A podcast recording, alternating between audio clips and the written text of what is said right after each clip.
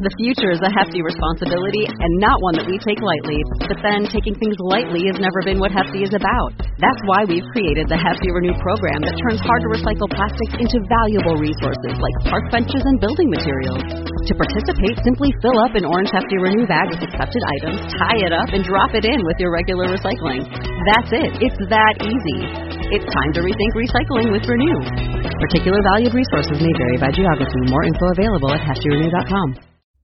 Welcome to Radical Personal Finance, a show dedicated to providing you with the knowledge, skills, insight, and encouragement you need to live a rich and meaningful life now while building a plan for financial freedom in 10 years or less.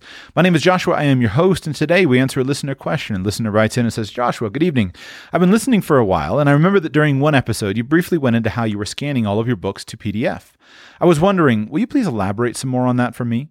Did you have a high end duplex scanner? Or software specially made for assembling the multiple scans of the pages of the books? Or did you brute force it for all of your books with simply a plate glass scanner?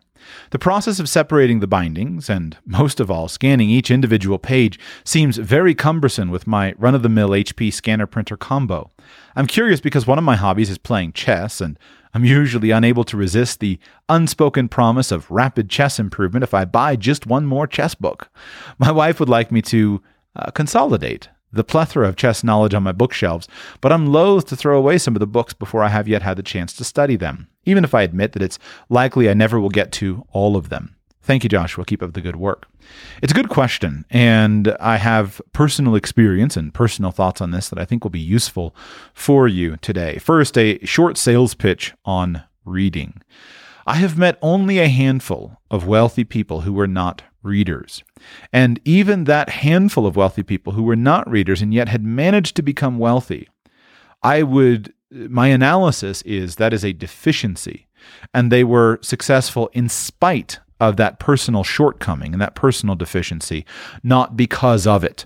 I have never met someone who proudly proclaims, ah, I'm just not a reader, who I've generally looked at and said, uh, uh, well, I just want to be just like them. Generally, the people who most loudly proclaim such statements, uh, frequently their lives reflect the fact that they are not re- readers and that they don't have the opportunity to gain the benefit of the wisdom of the ages. Now, that's not universally true. There have been people who have been successful that I've come in contact with or observed that aren't readers, but at least usually when they say, I'm not a reader, they've often said so with uh, a note of apology, recognizing that they probably would get better results if they were a reader. There is no more efficient mechanism for the acquisition of knowledge and information than reading. Listening doesn't do it. Watching videos doesn't do it. Sitting in classes doesn't do it. Talking to people and gaining just from your own life experience doesn't do it. Now, all of those things are important. Audio is helpful, video is useful, classes are wonderful, and your own personal experience is crucial. But reading should be the foundation of all of our educational platforms. Unfortunately, in our modern age, too many of us have the uh, the thought that education is something that happens to us. We go to school and we get our education instead of becoming learners intent and focused on constant self education. Reading is very efficient because you can change the pace of reading as appropriate to the content. Some books need about 10 minutes. Some books need 10 minutes per page or more. And it's only with the technology of reading that you can apply the appropriate pace and tempo to your studies. Reading is a skill that has to be developed and learned. But I'm personally convinced that the very first of your investment dollars should be invested into books. And your time should be invested into books. They're one of the best investments. Books are uniquely rich in content, especially the good books, the best books, the great books. Books are works of are labors, labors of love, usually by their author. It takes so much time for an author to sit down and consider their thoughts and develop those thoughts and put them into a book that people don't generally do it casually. Only a handful of books are written quickly and published immediately. Rather, an author will generally labor and labor and labor for hundreds or thousands of hours over their content. And in preparation for their content, they will usually bring a lifetime of study, or at least years of study, years of interest, many interviews, much thinking and organization to their topic. They'll bring that and put it into a book. And they'll usually draw on the work, the collected works of others throughout history who've done the same thing. So when you read a good book, you're usually reading the output of dozens of great focused minds applied to a specific problem. And so there's a good chance that you'll get a good result. Now, not all books are great, but you can spot the great ones quickly and spot the not great ones quickly and adjust your time appropriately. So books are a wonderful investment, but they do come with a problem. And that problem is how do you store them? Now, my listener's wife would like him to consolidate some of the books on his bookshelves, and my wife feels exactly the same way. My wife is a reader, but she very much, uh, unlike me, she very much would ascribe to the Marie Kondo theory of books that once you have read it, it's become a part of you, and there's no reason to keep it around any longer. Uh, I appreciate that, but that's not been my experience. And uh, in her opinion, books look like clutter, and so she doesn't like to see clutter in the house. Doesn't want to have a bunch of bookshelves in the house. Well, that's um, a little bit at odds with my own uh, decorating intention, where I would be happy to live in a, uh, a, a, house that was stacked with nothing but bookshelves. I do prefer them to be on the bookshelves. I'm not quite like the uh, like the Clive Cussler character. I think it was Saint Julien Perlmutter, who was an elderly, eccentric man who lived in a house where uh, there wasn't any surface left because every bookshelf was full and uh, there was a stack on every floor. I like my books to be neat, but I do like to have them around. And uh, that performs a challenge because it's challenging to figure out where do you store them? Where do you keep them? Books are best displayed on a bookshelf. If they're going to actually be useful, they're best displayed on a bookshelf. And I affirm that from personal experience. I've tried other methods of sorting and maintaining books. Uh, in the past, when we moved from a larger house into a smaller apartment, one of the problems was what do I do with all my books? And so my plan at that point in time was I went from using bookshelves to using some of those uh, sturdy industrial shelves that you can buy that are two feet by four feet in size. And I put large plastic bins on those shelves and I put all my books in the bins. I went through and I inventoried the titles and authors of the books and I made an inventory list so I would know which bin to access when, uh, when I needed a certain book. And I thought that that would would work well. It did not work. Books belong on bookshelves. So I tell you that first and foremost. But bookshelves require time, it's space, and there's a financial cost to maintaining those bookshelves. You, you have to have them. So either it's the visual space needed or the financial investment of renting a larger apartment, buying a larger house, etc. Uh, so uh, it's been a constant question that I have wrestled with. Uh, I like the idea of having a personal library. And uh, in the future, I want to make sure that our house always has a large personal library. Uh, to me, that's important. But recently, in preparation for, for, um, for traveling, I decided that this time I would go ahead and try digitizing my books. And I learned a lot for that. By the way, I should also address one of the questions or uh, that you might have about what about the use of a library. I like I personally like to use libraries. Uh, the places I like to go to libraries. I enjoy being in libraries, and I love libraries especially for the purpose of scanning a topic. Generally, since the time I was as long as I can remember, if I go to the library, I'll usually walk out with anywhere from 30 to 50 books uh, or more. I, I have always maintained a maximum borrowing on on various library cards that I've ever had. I don't read all of them, but I, I, I absorb a decent amount of what I'm interested in those books. And so there's no better uh, tool than a good library for being able to scan a topic that you have interest in and uh, and and gain a sense of that topic. Um, this would be referred to if you were um, studying uh, how to read a book. Um, uh, the classic text on on how to be a better reader. Um, one of the terms that that Mortimer Adler gave me, the author of that that particular text. Uh, one of the the terms that he gave is was called syntopical reading, and that's where you survey a, a, particular subject. So if you're studying a particular issue, perhaps it's gardening in general, or a specific type of gardening, or perhaps you're studying a, a philosophical question. One of the things that you need to do is you need to search out all of the literature that's been produced on that subject, and then you need to scan it and read it syntopically so that you can understand what the key questions are. And then you go back and you identify the key texts uh, that you need to really study. But I've always found that's easy to do with a library. You can go to a, a library, you can pick a, a topic and you can just grab 30 books off the shelves, take them home, and, and browse through them over the course of a week or so. And you'll quickly understand the basic outlines of a particular topic. So that's what I like to use for libraries. The challenge for me is books that I actually want to read or that I actually read. I usually want to interact with those books.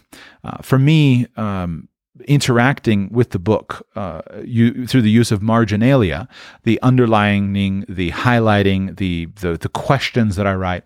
That's important to me because it helps me to uh, interact with the author. It helps me to pay attention when I read, and it helps me to to note my own thoughts and questions. So my own personal systems of of marginalia are relatively simple, but I just have a goal that I want to make the book actually mine. So I highlight with liberality. I underline without uh, feeling bad about it. I mark questions. I circle. I, I, I try to interact with the with the the author. I write my own thoughts or questions as I'm reading, uh, so that I can see if the author's going to answer them as I continue on. I have little symbols that I use for an action point. So I'll put a little check mark if there's something that I need to do an action point. I, le- I keep at the front of the book a list of to do items uh, of things that I need to change or things that I want to do or things that I want to look at based upon what I read in the book. And so by the time I'm done reading a book, it's pretty well destroyed for the use of somebody else. Uh, but I find that that helps me to get the most out of my book. And then, based upon my own system of marginalia, once I've read the book, I don't need to read it again. Uh, if I ever need to come back to that book, I can usually remember what's in it. I can remember what I read, and I can come back and I can quickly look at my highlights or my underlines or the major major questions or my summary of it, and I can understand if the book was uh, well, if I, I, can understand what was there. And so I never re- need to read a book twice. But I want to keep that system of marginalia. Uh, and that's been a challenge for me because in the past I've gone through various phases of decluttering. Uh, about five years ago, I was decluttering books because I had it just seems like most of my life I wind up with these boxes of books and some most of them I've read, a lot of them I haven't, and and they just accumulate and accumulate and accumulate, and and so I decided, okay, that's it. I'm gonna I'm gonna uh, get rid of some. But uh, you know, about five years ago, I, I got rid of I think I, w- I would say probably 500, 800 books, something like that. And I had sorted them carefully and I kept the most important ones, but I went ahead and I, I was hardcore and I got rid of lots of them. But then I would regret that because there was one idea and I remembered what the book was and I went looking for it. I got rid of it because it wasn't a great book, but it had this one particular idea. So this time in preparation for traveling, I decided to try scanning. And I thought I would, I would um, really, uh, uh, I would try it. And I had listened to my friend Jake Desyllas's discussion on this topic on his podcast, The Voluntary Life. Jake is an entrepreneur. He is an early retirement uh, writer, and he and his wife uh, have been living a location independent lifestyle for the last few years. But as a reader himself, he wrestled with this question. And what he wound up doing was scanning uh, all of his library so that he could carry it with him in his computer and in his various digital devices. After hearing his system, I decided to uh, to do the same thing, and so I decided to go ahead and scan my books and keep them with me as scanned copies of books. Uh, before I go to the exact system of what I did and what I recommend for you, I should also touch on the question of digital books versus paper books. The current, uh, in today's world, we're, we're, grateful, of course, that there are huge numbers of digital books available.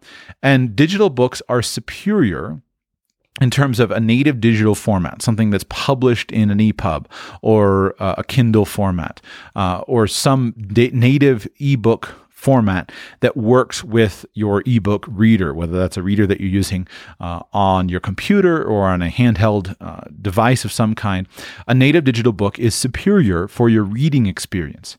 The problem with relying exclusively or primarily on digital books that are, are in ebook formats is, at least for the type of nonfiction writing that I nonfiction reading that I engage in, that limits you to new books. Very few publishers are going back to a book that was published in 1981 that sold 10,000 copies and saying, let's issue this in an ebook format. So first of all, the major problem with digital books is you only get new books and books that are larger. Uh, whereas paper books, are, there are millions and millions of them out there. And with paper books, you can actually usually get a better deal with the used book marketplaces, whether that's on the large sites like Amazon or on the various uh, other sites. The large, uh, you can go and buy a book for a, the shipping cost. It's a penny plus the shipping cost. Most books, three forty nine, four dollars, eight dollars, etc. I'll buy books all day long for $4 a piece just to look at them when they're related to a topic. But that means you accumulate a lot of paper books. The other problem with digital books that I have is uh, that they are generally going to have some system of digital rights management associated with them. And the digital rights management systems limit you to an exclusive, um, an exclusive platform for those books to work, and they limit your ownership of it. Now, I'm conflicted on this. I'm not a DRM free purist like some people are.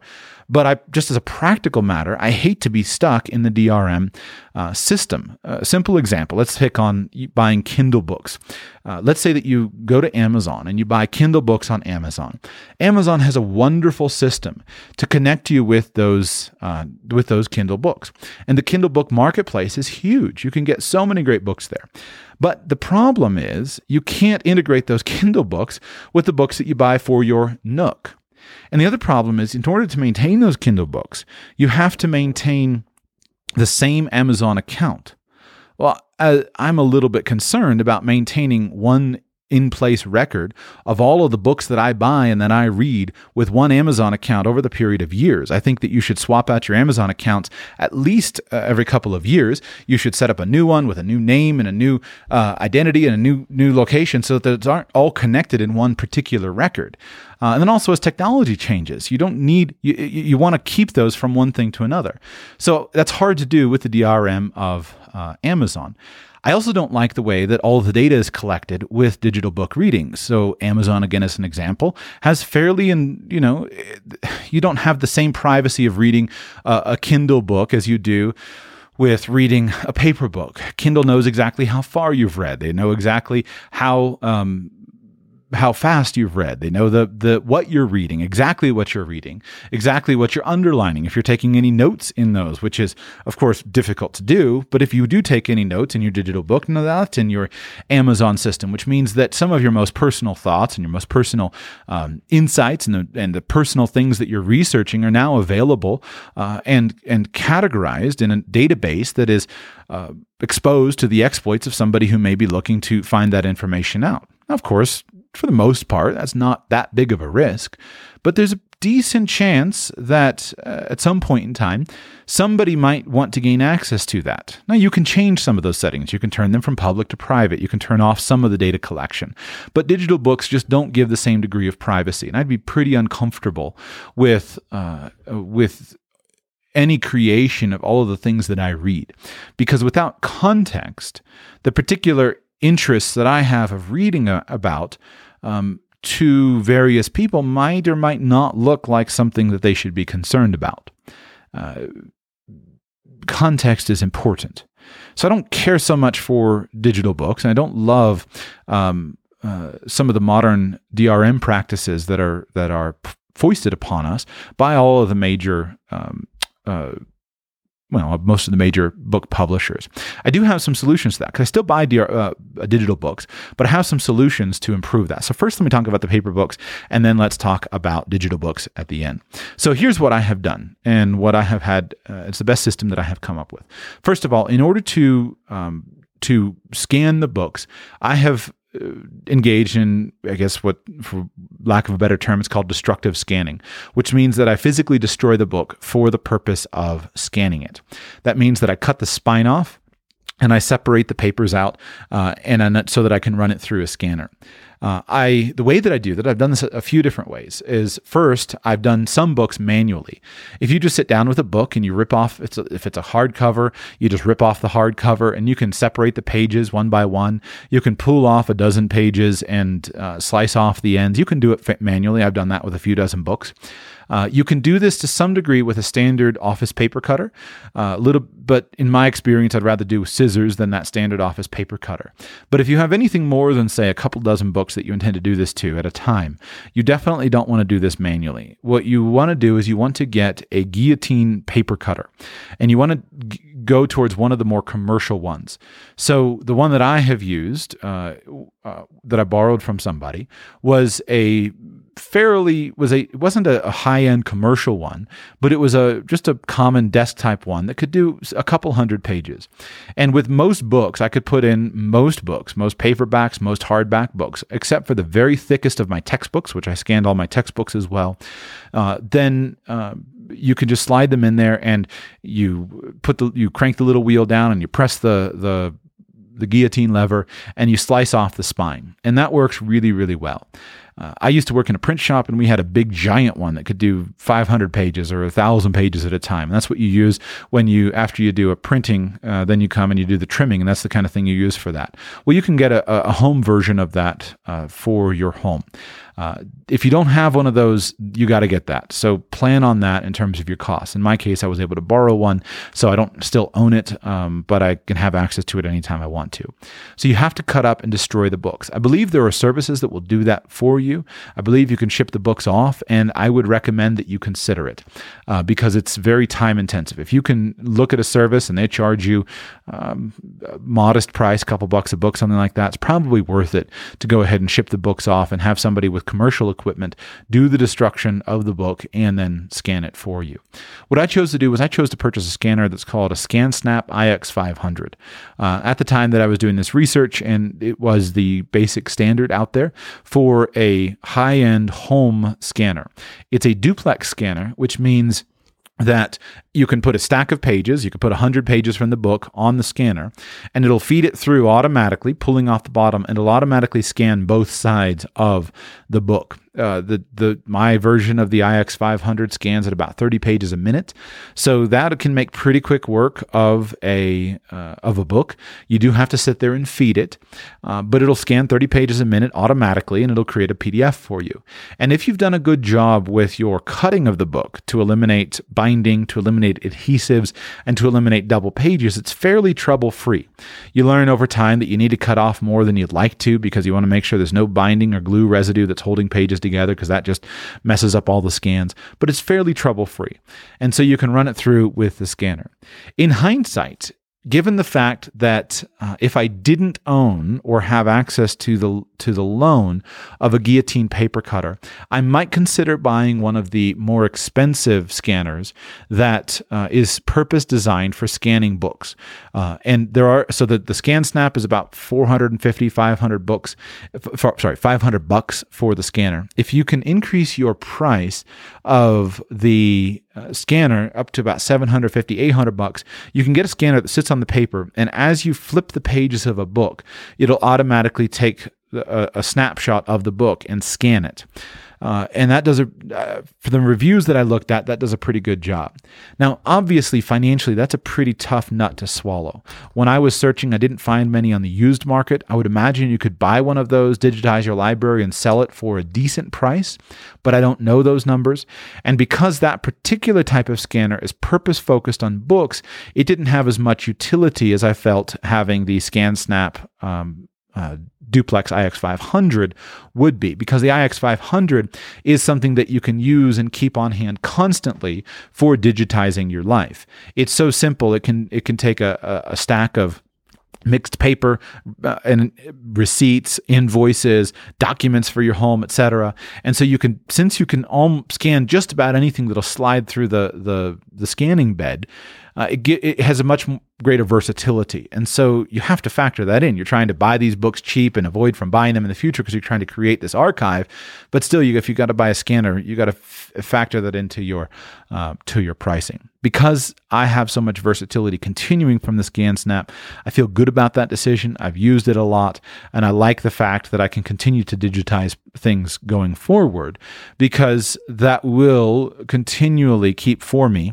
Uh, a, lower footprint. I'll need less physical space because I have more things digitally archived than physically archived. So I really like that.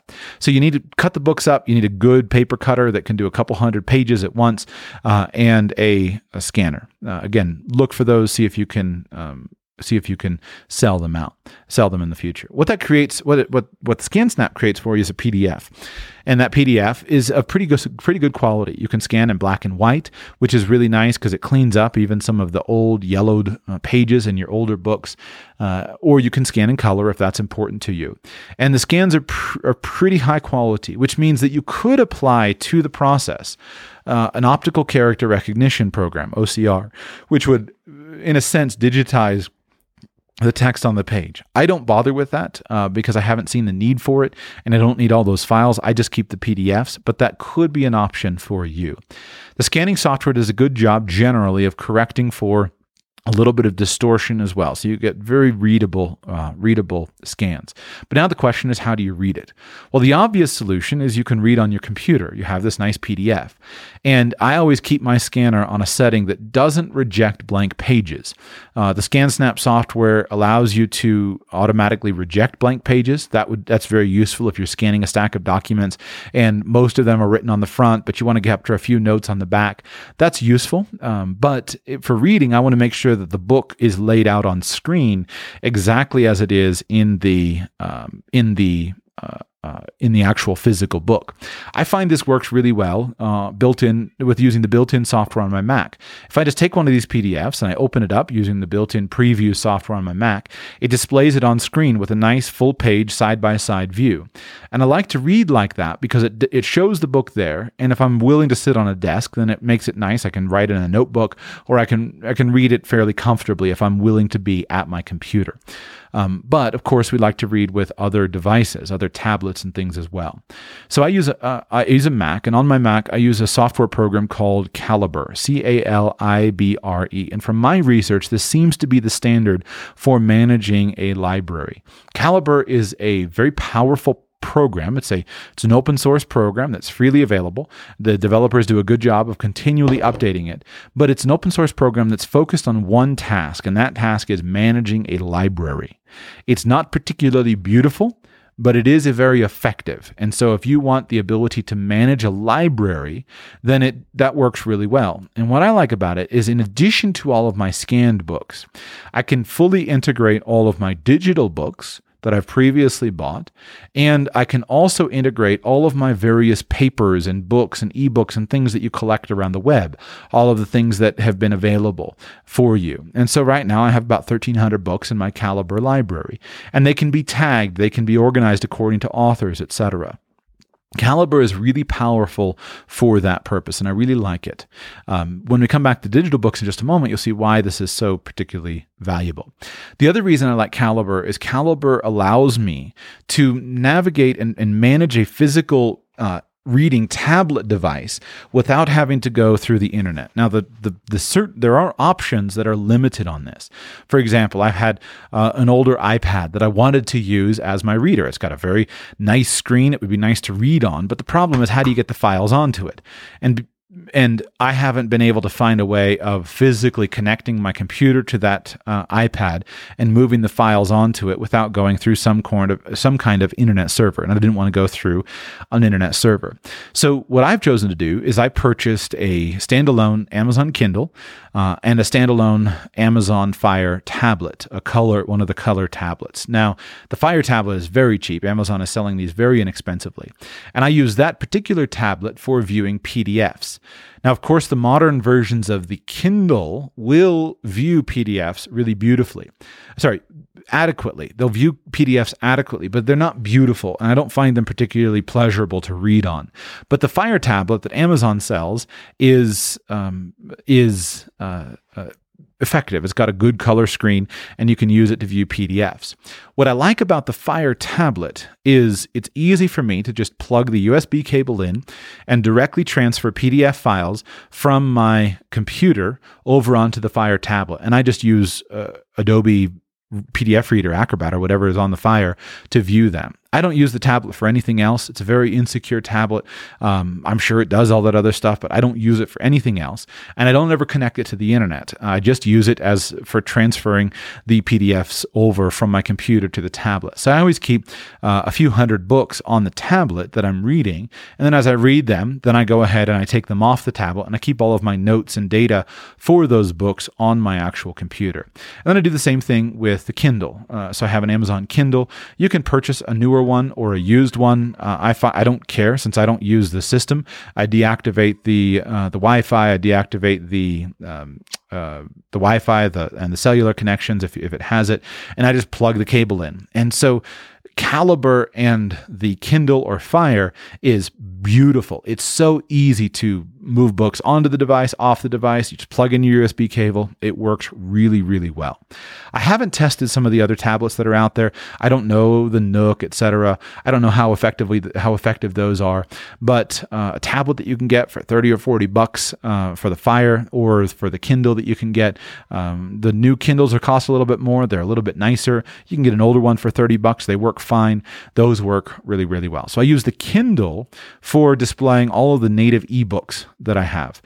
Uh, and I also use the Fire for, and I use the Fire for displaying PDFs. And I just pick one of those and whichever one I want to read, then I use those. I found that effective. So it allows me to carry the tablet device with the books because I don't have anything else on the devices other than just books. It allows me to stay focused and it displays the text that I'm seeking to read. One of the wonderful things about Calibre is it does help you with the use of a few plugins. It does help you from time to time to be able to strip the DRM off of your purchases. So here I need to refer you to the internet because anything that I tell you will be immediately changed in the next software publication. I'll just tell you what you can do is you can get all of your books, all of your ebooks out of the clutches of uh, whoever you bought them from. You may have to install some plugins, you may have to play with the system a little bit, but I really appreciate having all of my ebooks stripped of their DRM. Ebooks really are wonderful, especially some of the resources of older books.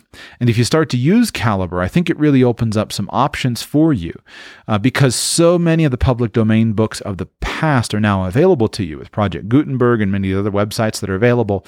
You can load up a Kindle with all kinds of quality reading. And I intend to use this in the future with um, uh, with our children, uh, with their education, etc. You can create different categories with Calibre, and you can keep all kinds of different books. Uh, and so it's really, really wonderful. I do love having access to the whole library right there, and I especially love it while on the road.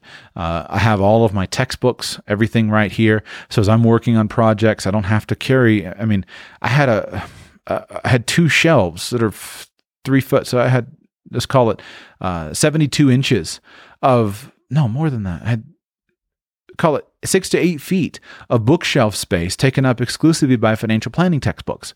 Uh, well, those are all now in uh, in a, in a file where I can easily access them. That's really cool. It's really useful uh, because it, it, keeps the, the, the content available to me without having to figure out where on earth do I put these eight feet of textbooks. uh, so I really like that. So for me, that has been worth it. I would commend it to you. Uh, that's the system I've come up with. It's not the, I don't claim it's the best, but it does help me, I think, to get many of the benefits of modern um, ebooks and modern tablet technology with a few of the drawbacks. I do really like reading on the Kindle device. It is very effective. I like the fact that it doesn't have a screen, so it, that's good for your head. It doesn't strain your eyes.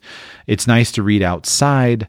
Uh, and and, using the system the way that I use it, where that Kindle never connects to um, uh, to the internet allows me to maintain and keep back some of the privacy concerns about what I'm reading and how I'm reading it, how fast I'm reading it. Um, so I like that, uh, and the Kindle is very pleasurable to read on. Uh, Fire tablet, eh, it's okay. I really wish I could get an iPad to work, but iPad doesn't talk well with Calibre, and I'm not willing to go through all of the hassle that other people um, have done so far. So that's what I have done. And to my listeners' questions, I hope that that will help you. Don't I do warn you this: don't sit down and try to um, brute force your books with a plate glass scanner. That is impossible.